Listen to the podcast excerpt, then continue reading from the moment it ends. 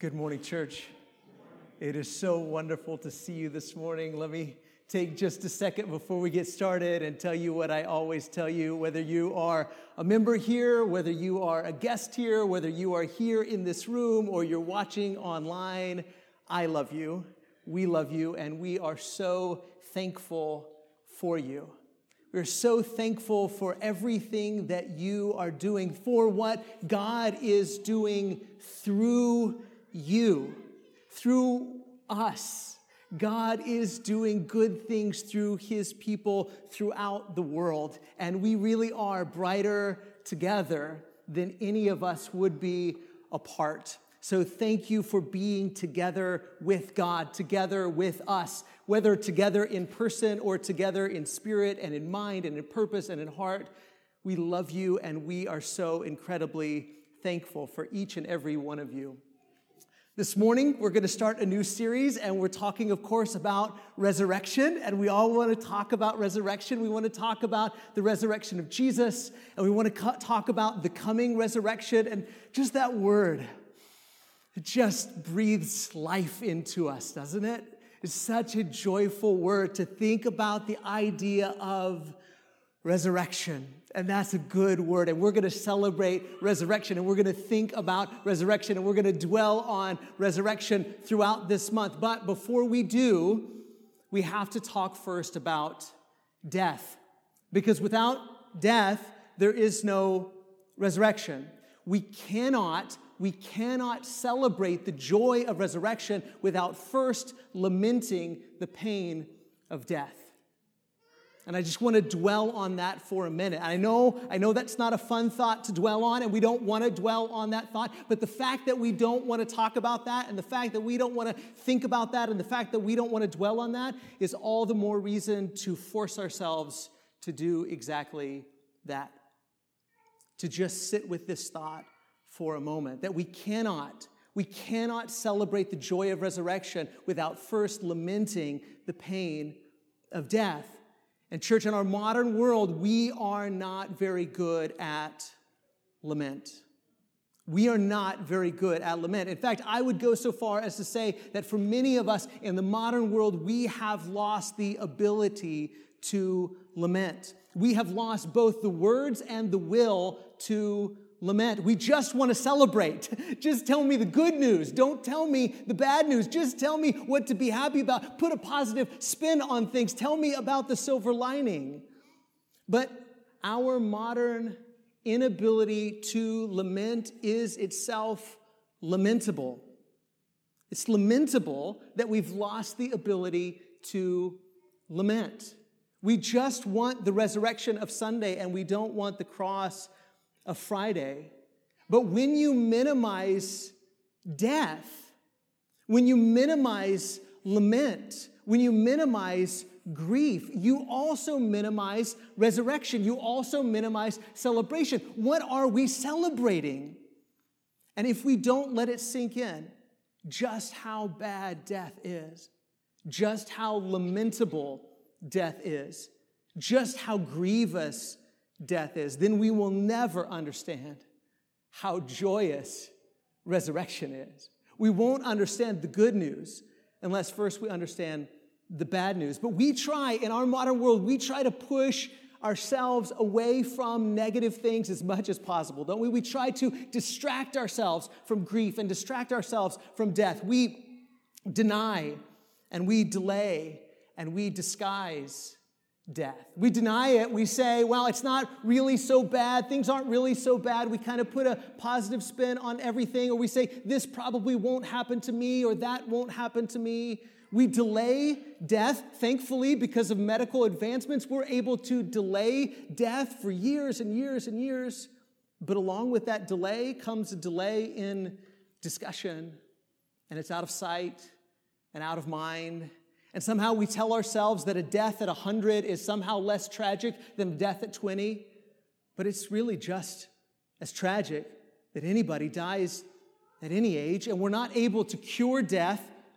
We're not able to prevent ourselves from dying indefinitely, but we can delay it. And with the delay comes a delay of discussion, and we don't talk about it. And we even disguise death. We don't even want to say that a person has died. We don't even like to use that word because it's so blunt and it's so hard and it's so difficult to even wrap our mind around or think about. And so we, we give ourselves euphemisms to say they, they've passed on or they're no longer with us because even the word itself is too hard to say. But, church, we can't, we can't celebrate the joy of resurrection without first lamenting the pain of death. We have to recognize just how bad it is. We have to allow ourselves, we have to allow ourselves to feel what we feel. But, church, I've been with too many of us. I've been at too many gravesides. I've been at too many funerals. And for many of us, our faith doesn't have the words for grief. We haven't left room in our faith for grief. People tell me all the time, I feel like I'm being selfish because I'm grieving. Nothing could be further from the truth. It is not selfish to grieve. It is incredibly natural to grieve. In fact, Christianity, our Christian faith, gives us room to feel just how devastating death and grief are. And without understanding just how devastating death and grief are, we'll never understand just how joyous and wonderful resurrection really is, because that's what we're looking forward to. We are looking forward to resurrection, to the death of death, to the end of death. And that's our text for this morning is a promise that God made through the prophet Isaiah 700 years before Jesus about the death of death, about the end of death. So if you have your Bible, we're going to be in Isaiah chapter 25, starting. Isaiah says, "O Lord, you are my God." I will exalt you. I will praise your name, for you have done wonderful things, plans formed of old, faithful and sure. For you have made the city a heap, the fortified city a ruin. The foreigner's palace is a city no more. It will never be rebuilt. Therefore, strong peoples will glorify you. Cities of ruthless nations will fear you. Isaiah says, Your promises are faithful and what? sure. Your promises are faithful and sure. You will bring down the ruthless. You will bring down the oppressor. Now, Isaiah is prophesying right on the precipice of an era of death and destruction. In fact, Isaiah has a whole lot of negative things to say, and very few people ever want to listen to those negative things. And Isaiah says death, destruction, judgment are coming. But in the end, God will take care of his people. God will bless his people more than you can possibly imagine. So, what we might have to go through for a period of time is going to be difficult and it's going to be hard, and many are going to die. But on the other side, on the other side, God has very great promises for you, and his promises are faithful and sure. And every oppressor, and every ruthless nation, no matter how fortified their cities, no matter how big and strong and scary they seem, God will bring them down.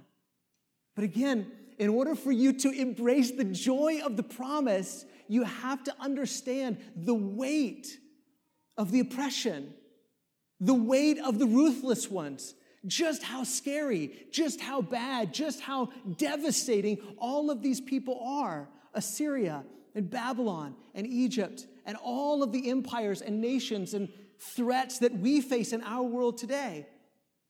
But then, then you have what Isaiah says I trust in you. Oh Lord, you are my God. I trust in you. And that's what we're talking about this morning, church.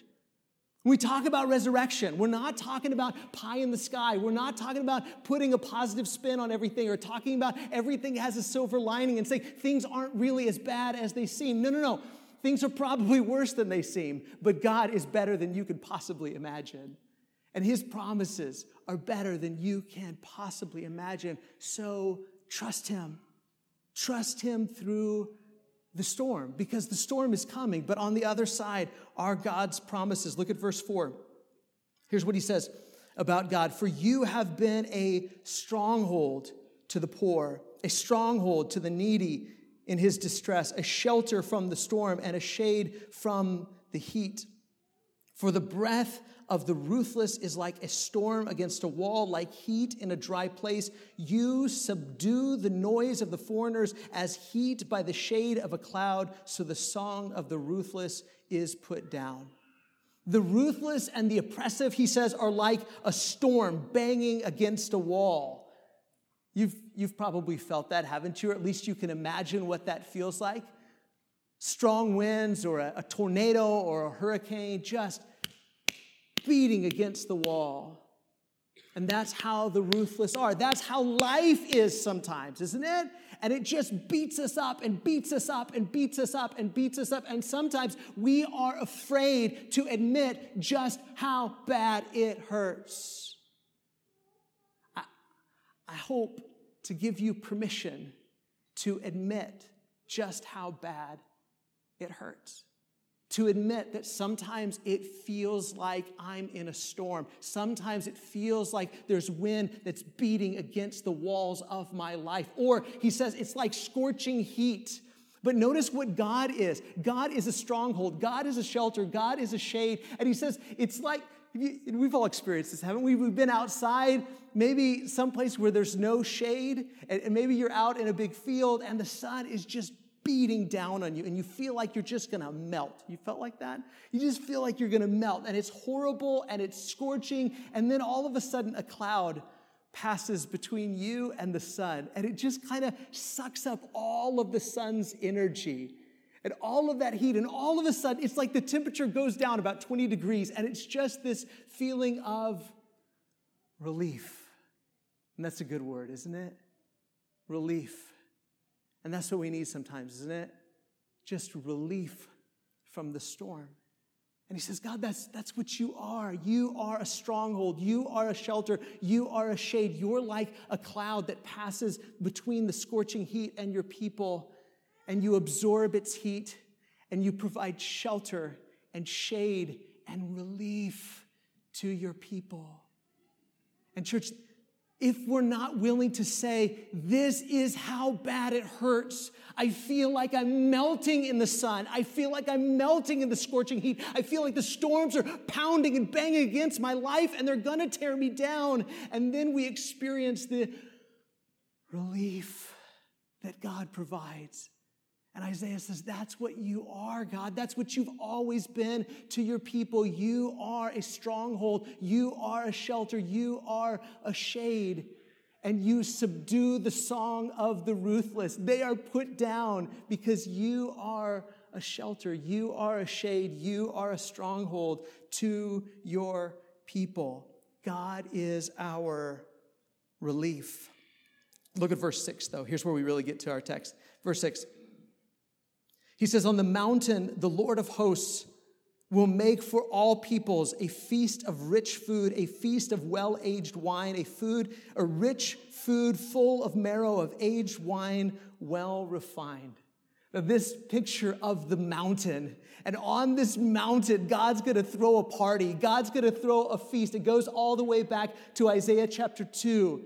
This mountain where there will be the new Jerusalem this mountain into which all of the nations of the world, not just the Jewish people, not just the Israelite people, not just the descendants of Abraham, but all the nations of the world will flow into God's city on this mountain. And out of this mountain will flow God's law, God's promises, God's blessings to all the nations of the world. And Isaiah says someday, someday on this mountain, God's going to throw a feast. And it's going to be the best food and the best wine. And it's going to be amazing and it's going to be wonderful. And God's people are going to experience all of his blessings. And we see this promise coming true at Pentecost, don't we? After Jesus has been crucified and buried, and Jesus has been raised from the dead, and that Jesus ascends to the Father's right hand, and then out of Jerusalem, out of Jerusalem, the law goes forth. God's promises go forth. God's blessings go forth out of Jerusalem to all the nations of the world. And we begin to see this coming true. But there's also another sense in which we're still waiting for this, aren't we? We're still waiting for this feast day. this day of celebration, this day to say, God won. All of the pain is over. All of the destruction is over. All of the oppression is over. All of the injustice is over. All of the death is over. All of the destruction is over. It's all done. It's all past. And we just get to celebrate what our God has done. And we are anticipating that day. In fact, I would say every time we break bread, every time we share a meal with each other, that's what we're anticipating, aren't we? We're anticipating this day this day on the mountain, this day in the New Jerusalem, this day of eating this feast with God and his people, celebrating that it's all over. It's all done. All the pain and all the tears and all the struggle and all the sorrow, it's all done. And we're trusting God in the here and now anticipating that day. And in fact, we're celebrating in the here and now, anticipating that day. And every time we get together and we share the Lord's Supper or we just share a meal with each other, we are anticipating someday, someday, people of every nation, this multinational, multi ethnic family of God that Jesus has saved, we're to get together and we're to celebrate forever. Celebrate what God has done. But it gets better than that. Look at verse 7. Isaiah says, And he will swallow up on this mountain the covering that is cast over all peoples, the veil that is spread over all nations. He will swallow up. He will swallow up death forever, and the Lord God will wipe away tears from all faces, and the reproach of his people he will take away from all the earth, for the Lord has spoken. Swallow up. That's a powerful image, isn't it? Swallow up. Not only is this what God is going to do, He's going to swallow up, but I think this phrase is used because that's what death does, doesn't it? It swallows up. It swallows up the people that we love. It swallows up the people that we love. But even grief itself does that, even to those that are still living. Sometimes it swallows us up. And some of us feel that way this morning.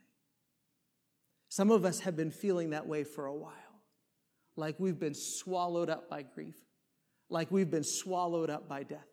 Even though we continue to live because death has swallowed up those we love, we feel swallowed up by grief. And sometimes we're afraid to admit that.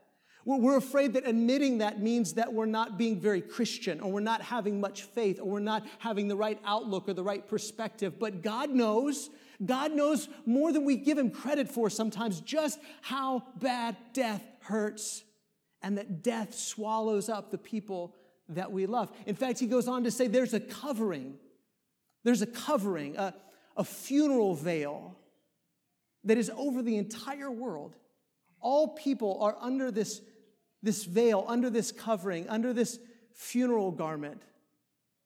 And isn't that true?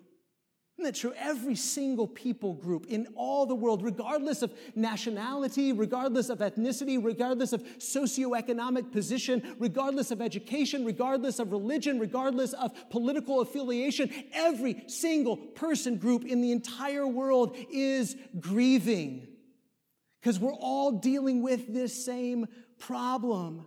And we have been since the fall. We have all been touched by death and grief. And there is a veil, there is a covering over all of us because death has swallowed up so many of us. And that's reality. And until we acknowledge that reality, then we can't acknowledge the joy of this promise that God will swallow up the one who swallows up his people. Amen? God will swallow up death. Death has been swallowing up God's people, but God will swallow up death. God will destroy death. Death will be no more. And that veil, that funeral veil that covers all the nations, God will swallow it up and it will be gone forever. Death will be dead. Death will be destroyed. That's what we need. We need permission to be angry with death. We need per- permission to admit just how bad death hurts so that we can embrace the joy of this promise that God will swallow up death. And there is coming a day where God's to throw a party. God's to have a celebration on his holy mountain in his new Jerusalem. A day where people of every nation, tribe, and tongue are going to be together and celebrate the victory that God has had over death. And that veil, that veil that covers you, that feeling of being swallowed up by death, it will all be reversed. It will all be gone. It will all be no more. Listen what Isaiah says that God will do for his people, that he will wipe away tears from all faces. That's good, isn't it? And John borrows the same language in the book of Revelation, doesn't he? When he's talking about the New Jerusalem, Revelation chapter 21 and verse 4, you probably know this passage well. He will wipe away every tear from their eyes, and death shall be no more. Neither shall there be mourning, nor crying, nor pain anymore, for the former things have passed away. God will wipe away every tear from their eyes. But here's the thing with God wiping away every tear, you have to give him your tears to wipe away. If God's going to wipe away our tears, we have to have tears for God to wipe away, and we have to give them to Him to wipe them away. God knows just how bad death is. God knows just how bad grief is. God knows just how bad pain is, and mourning is, and crying is, and He wants to wipe away every tear from our eyes. And we have to give Him our tears. We have to trust Him. We have to trust Him. Sometimes maybe that's what it comes down to. Sometimes I don't want to talk about how bad death is. I don't want to talk about how bad death hurts. I, I don't want to even think about how bad death hurts. Because maybe I struggle with whether or not I trust God to wipe away my tears. But this is the promise this is the promise of Isaiah. This is the promise of the gospel. You can trust God with your grief. You can trust Him with your grief. We trust Him with our grief because He brings relief. That, that feeling of the cloud that passes over on that hot, sunny day when you think you're going to melt and that cloud comes and you just, oh, sigh of relief. Even, even when you know it's, it's only going to last a moment and, and pretty soon the cloud's going to move and it's going to be hot again, God, God does that for us, even right now, doesn't He? And there's those moments, those moments when you just feel like you've been swallowed up, those moments where you just feel like you're covered over, those moments where you just feel beat up by life and death and grief and everything that life has thrown at you. And then God passes over and He gives you that moment of relief. God's doing that right now. If we're willing to trust Him with our grief, He brings relief. But but then in those moments where the cloud is over you and you just think, I just wish this would last forever. I just wish this moment would never end. This moment where the temperature just feels just right and there's no more hurt and there's no more pain. And you know that cloud's going to move away. And God says, wait, wait, a day is coming where that's exactly what you'll experience permanent relief.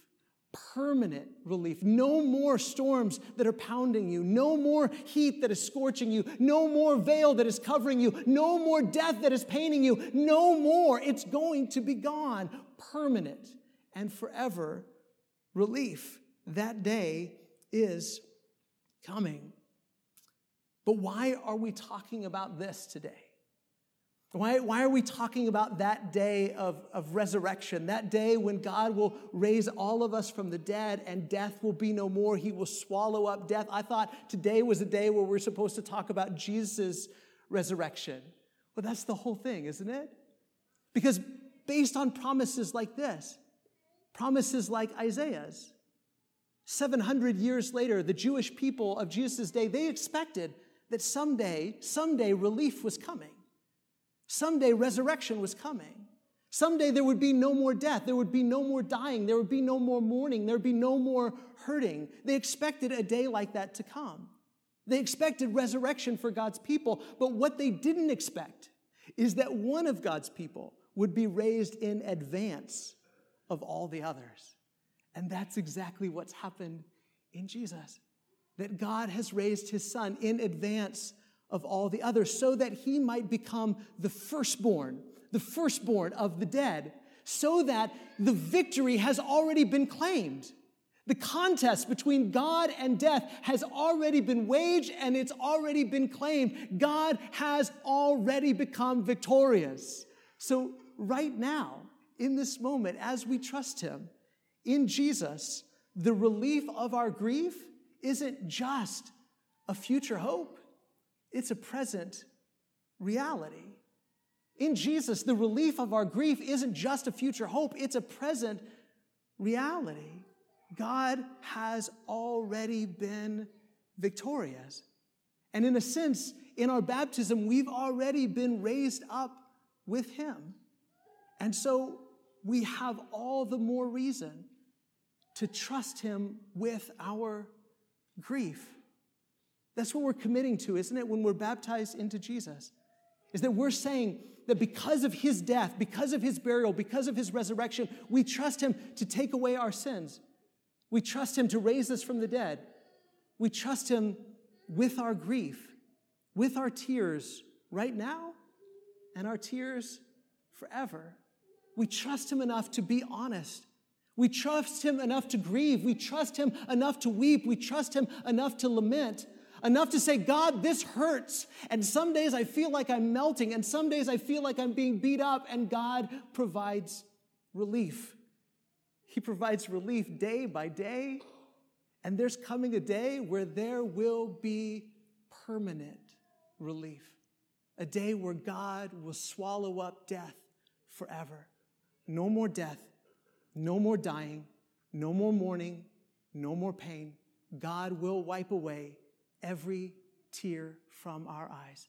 And in Jesus, the relief of our grief isn't just a future hope, it's a present reality.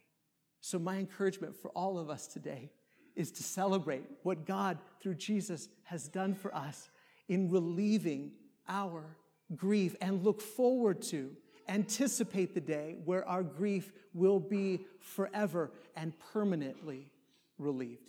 And if we can help you with that or with anything this morning, we would love to visit with you, pray with you, help you to put Jesus on in baptism. Now's a great opportunity to visit with one of our shepherds at the information desk as together we stand and sing this song.